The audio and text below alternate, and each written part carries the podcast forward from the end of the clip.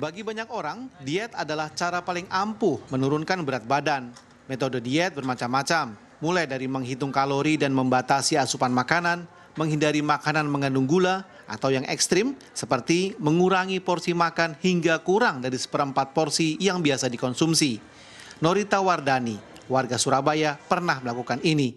Setiap hari selama satu setengah tahun, dia pernah menjalani diet ekstrim. Memang tubuhnya jadi cepat langsing, tapi Norita juga jadi akrab dengan penyakit. Pagi, saya hanya makan tiga slice kentang. Oh, saya pakai kentang yang ukuran besar.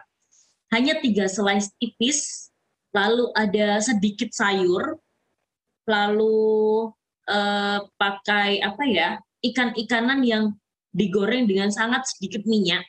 Sudah, itu saja. Pagi, siang, dan maksimal makan jam 6. Jadi saya lakukan itu sampai satu setengah tahun.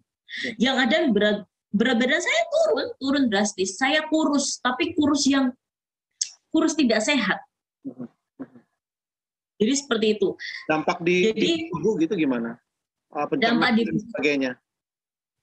Yang pasti saya uh, dua satu bulan sekali saya pasti ke dokter. Saya pasti kena mah. Selain diet ekstrim dengan mengurangi porsi makan secara berlebihan, ada beberapa kesalahan dalam berdiet, menurut dokter spesialis penyakit dalam Rumah Sakit Dr. Sutomo, Ami Fidiani. Di antaranya mengkombinasi makanan yang salah, menghindari karbohidrat, terlalu banyak protein, dan melupakan air putih. Ya, karena mereka kadang gini ya, terlalu diet yang mengurangi semua asupan dikurangi, beberapa ada yang dehidrasi, kekurangan cairan. Bahkan sahabat bapak waktu itu pernah saya direpon pasien saya, dia ngikuti diet ya. Sebenarnya dietnya, dia itu uh, diet yang tinggi lemak. Tapi dia merupakan faktor-faktor uh, nutrisi yang lain. Waktu itu dia kondisinya kekurangan elektrolit, tidak bisa jalan pasien itu. Hanya karena diet ya? Iya, karena diet. Ya, itu diet yang salah. Akhirnya ada juga karena dia kekurangan nutrisi, dia kekurangan vitamin B12 waktu itu akhirnya.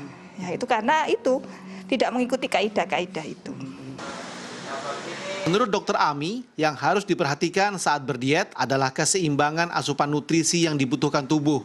Harus diperhatikan juga diet apa yang dibutuhkan agar diet bisa sukses dan tubuh tetap sehat. Menyiksa diri dengan membatasi banyak asupan hanya membuat diet gagal dan berujung penyakit.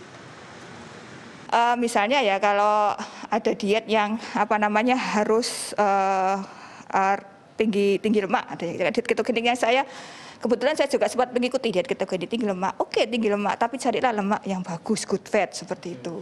Terus uh, rendah karbo, oke rendah karbo kita tidak perlu harus makan nasi, kita dari sayur juga bisa dapat karbohidrat ya. Terus lemaknya tadi juga good fat dan jangan lupakan fibernya, mas seratnya. Ya, seratnya. Karena kalau terjadi diet kita tidak seimbang, itu akan merubah komposisi mikrobiota dalam saluran cerna dan itu akan menimbulkan penyakit.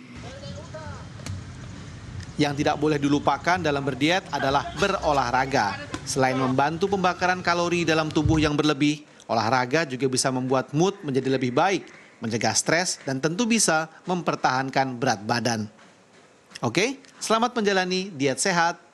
Tim Liputan CNN Indonesia, Surabaya, Jawa Timur.